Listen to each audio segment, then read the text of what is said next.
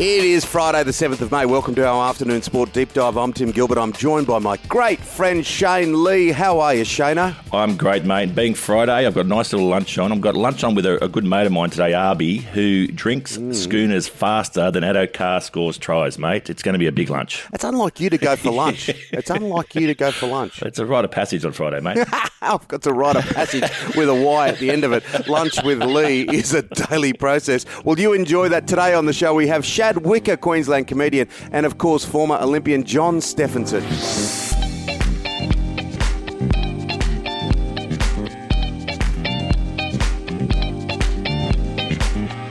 So, Shane, Adam Reynolds, they only want to sign him for one year. One year. He doesn't play last night, South Sydney. They get beaten 50 0. 50 nil, mate. That was an absolute flogging, and, and they did look rudderless. Um, big time. We had no direction uh, around the ruck, and, and Addo Carr made six tries. I think you said before, um, f- uh, first time since 1950, I think, someone scored six tries in first grade. Yeah, it was phenomenal. It was yeah, it was 1950. They were all over them like a cheap suit. I just cannot get over the whole idea that they're not going to sign him for longer or don't want to. Uh, look, what about this game? Geelong versus the Tigers, grand final rematch. Dusty was all over them like a cheap suit for the flag. They'll be fired up, Geelong. Yeah, they'll be fired up. Um, they had a, a disappointing loss to the Swans. Um, I, I think it comes down to, to Hawkins, Tom Hawkins from Geelong. Um, he's been really, really poor in front of goal. He missed two key goals against the Swans. Uh, the Tigers just seem to be really getting into the top gear now, and um, with Dusty coming back, they're going to be really, really tough to beat, I think. Yeah, cannot wait to watch this. That is for sure. All right, the Rugby League, plenty of games on across the weekend with interest. The Roosters and Parramatta tonight. Coming up next on Afternoon Sport, Brisbane comedian Shad Wicker.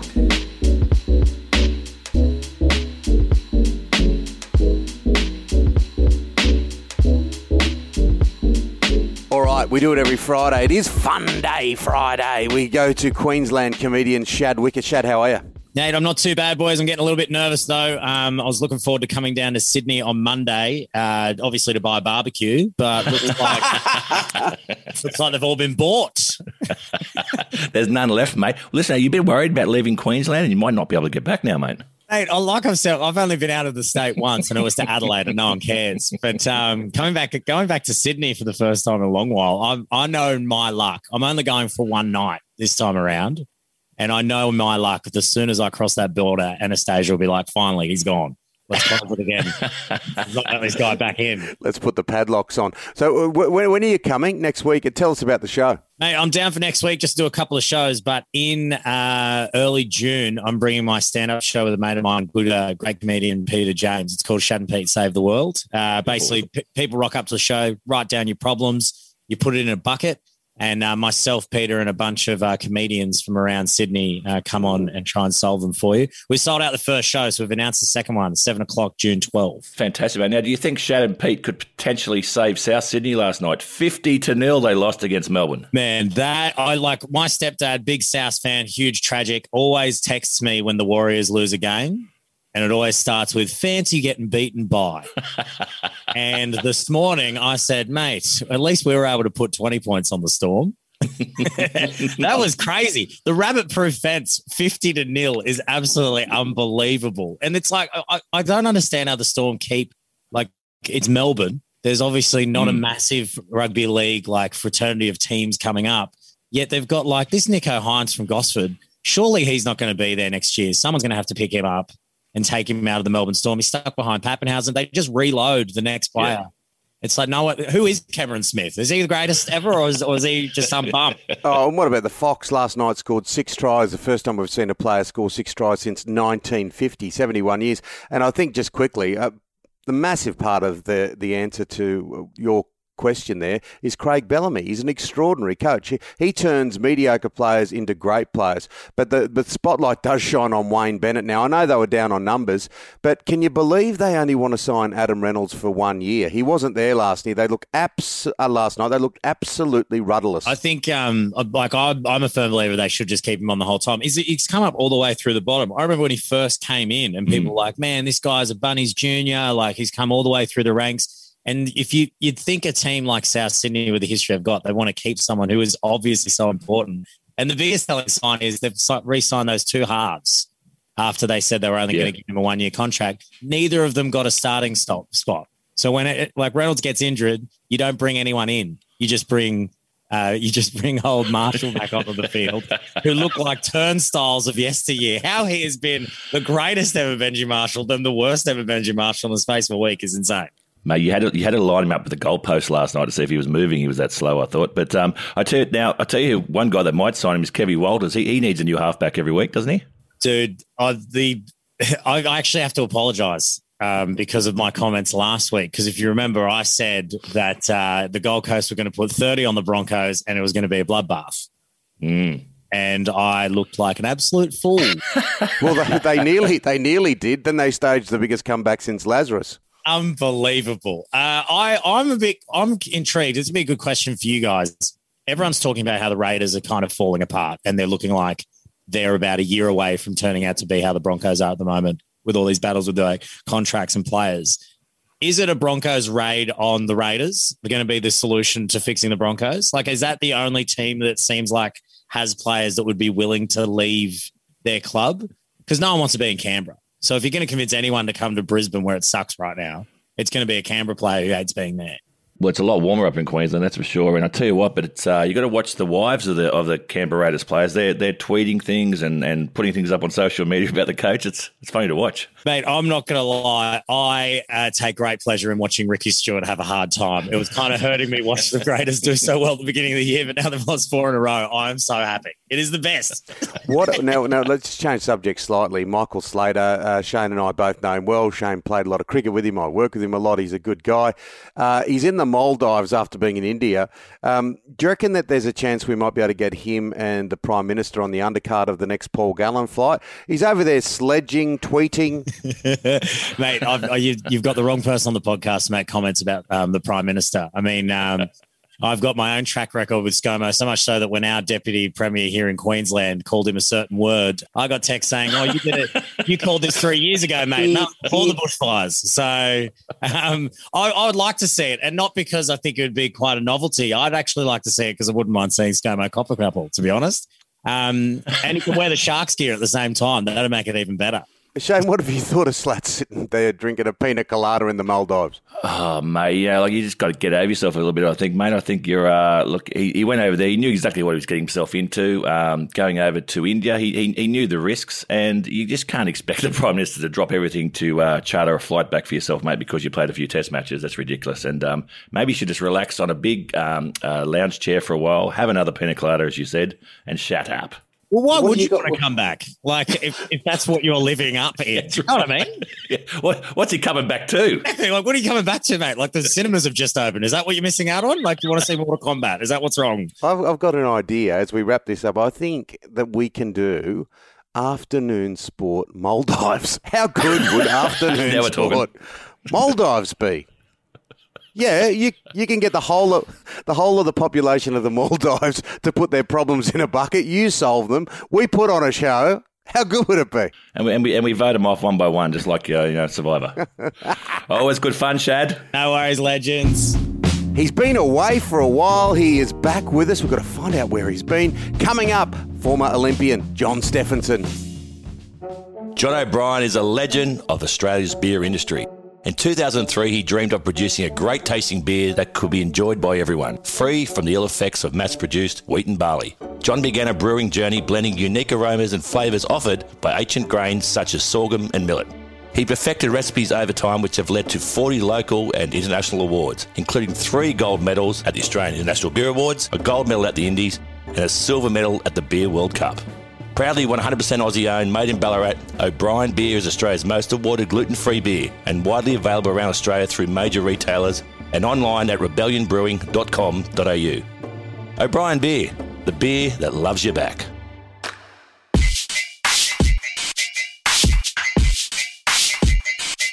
Where has he been? John Steffensen, goodness gracious me. We haven't been able to find him. We've been ringing his phone, it's going to voicemail.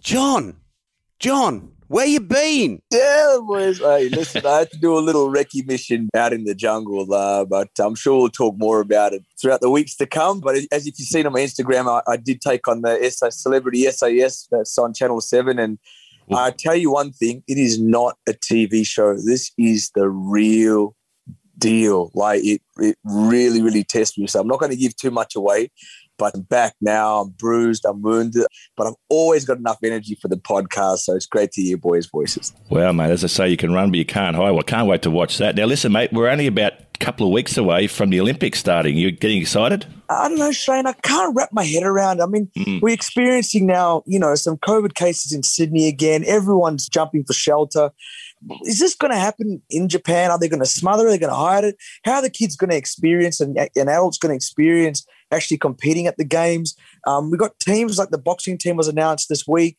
uh, which is awesome to see. Um, the Australian athletic team two weeks ago was selected, and obviously they will go. But a lot of athletes have been speaking to are finding it hard on how they're going to prep for races and where they're going to have mm. races before the event. I'm deeply confused by it all. I just, I think as a broadcast, I keep saying this. I think it'll look somewhat normal, but World Relays was just on in athletics um, last week, and there's no one in the stands, and, and they're just running the relay. Like it just, it just miss lacks something for me. I, I, I can't I can't grasp it. I'm sorry. I'm trying mm. to be an optimist about it, but it's just I just don't know how it's going to feel. I don't know if the experience is going to be there as a live event, which means I don't know if the athletes are going to react like they need to react as far as performances and and how we really gonna, how it's really going to be perceived. Well, it might be an opportunity for an underdog, an Australian underdog, to, to get a medal because they are difficult circumstances, and, and you know that's what life does present sometimes, different challenges. Yeah, but if you ask the athletes, Tim, they, they, they would want to win the medal against the best, right? Yeah. They, mm. They're not going to want to have a medal because so and so wasn't there or so and so wasn't at their best. I mean, that's if you're a true athlete and you and you, you love and you're passionate about what you do, you want to beat the best. Mm. But as far as actually an athlete's experience and and what the Olympics really stands for, mm, don't know. Well, it's a, it's a, bit of proof that I'm not an athlete because whenever I did anything competitively, I always tried to beat whoever I could beat, and it was always fantastic when they're under strength. yeah. And you can only do what you can do on the day. I think, um, you know, about about taking the opportunity at the right time, and if that means you're you've prepared best in poor conditions, and then good on you, and good luck to. But I hope I hope I hope that you're wrong, John, from from that sense. And I hope the, the Olympics is a huge success, and particularly for the athletes over there. What about boxing, Johnny? Um, uh, because there's so much about. Did you get to see any of Paul Gallen and Big Lucas Brown? I'll tell you something. Just a real quick one. on the, on, when you when you're filming the show, no one, that's what I'm saying. It's not a TV show. There's no cameras. The sound people don't talk to you. And we've all had a bit of experience in the TV world. So you understand normally mm. that's a big part of when you're doing a show. No, they're nowhere to be seen. Halfway through it, I, I, I as you know, Sam Burgess was doing the show. Sammy, you know Gelfort, you know that. So I was hustling the sound people. They didn't want to talk to him, say, please tell me who won the fight, who won the fight. I'm not going to say it was my source, but I managed to get the actual result while I was on the show. And I was shocked. I could not believe it that Gal won. I, I just thought Lucas Brown would be able to box a bit more. His first round knockout. And, and that actually gave me some reprieve because just you we were isolated from society doing the show. So to find out the result was like gave me that just that little bit of, you know, that moment away from the show in my head mentally. But um, but boxing is it's funny enough. UFC and boxing is thriving. You know, UFC had their first massive crowd last weekend for the Usman Khawaja fight. is he fighting now? That's our cool. He, can't, he, he, can't play. He can't play off spins. I wonder if he can box. Usman, Usman muzzled off I'm cooked, uh, and, it, and, and, it was and, and, it was brilliant. You know, like it was great to see crowds back. They're jogging on, they're moving on. Um, there's a massive fight this weekend, which I ask you if you're if you love the art of fighting, tune into the Billy Joe Saunders Canelo Alvarez fight. This okay. is going to be a barn burner. I honestly think Billy Joe can beat Canelo Alvarez, which every punter, every boxing fan is looking at me like I'm crazy. But I think Billy's got an awesome boxing style. Canelo is troubled by a boxer. He's troubled by Lara when he fought Lara. He was troubled a little bit by Jacobs when he fought Jacobs. Mm. I just think Billy Joe might have his men. He's, he's, bigger than Canelo. Canelo's a superb fighter. Don't get me wrong. He's the pound for pound best fighter in the world at the moment. But I just think there's going to be a lot of twists and turns. And Canelo did come out today and say this is going to be a very, very tough fight for me because Billy Joe has an awkward style. So if you love your boxing, you love your fighting, and you love your sport, tune in this week into this fight. It'll be worth the money. it'll be worth the time you spend looking at it. Hey Johnny, just quickly, um, when you spent time with the SAS, did you did you have your shirt off or on, or you have to wear your camos all the time? Brother, you, listen to this, boy. the bad thing was I couldn't do my hair right because that was a bad thing. But but listen, listen. I, I, I, just a little. I lost seven kilos, so the abs were just like fire. Just popping. Boys, I, I, I eventually t- I was telling the girls, look, if you didn't wash your clothes, I got a set of abs here. You can just grind them on there. Go, like, oh, I'm telling you, that was probably the only good thing that came out of the show. But no, no, it was. Uh, no, no. You know, don't worry, they'll have they'll have an SAS after dark for me. Don't worry, don't worry. Uh, it was that was it was a mad experience. But like, no, it's funny. You know, you realize what you miss, and it's funny. when We talked about the gal fight. Um, I love my sport, and it, besides music, that was my that, that was my savior. You know, like sport is my life, and it's cool doing the podcast. Too, cool talking back with you guys, and uh, bring on the fight this week, and I can't wait. Go on you, Johnny. Oh, absolutely. Great to have you back, John, and great to see your modesty still in check with the abs. Have a good one. Get you some washing. See you later. That's it for Afternoon Sport today. We'll be with you Monday to Friday every week. Follow us on your podcast app so you don't miss it. Big thank you, of course, today to Shad Wicker and John Steffensen. Spartan Sports, they're just brilliant, Shane. They are, mate. www.spartansportshq.com is the website. As is our producer, Dan McHugh. We'll be back on Monday with your daily dose of sport. We'll see you then, guys. Take care. Have a great weekend.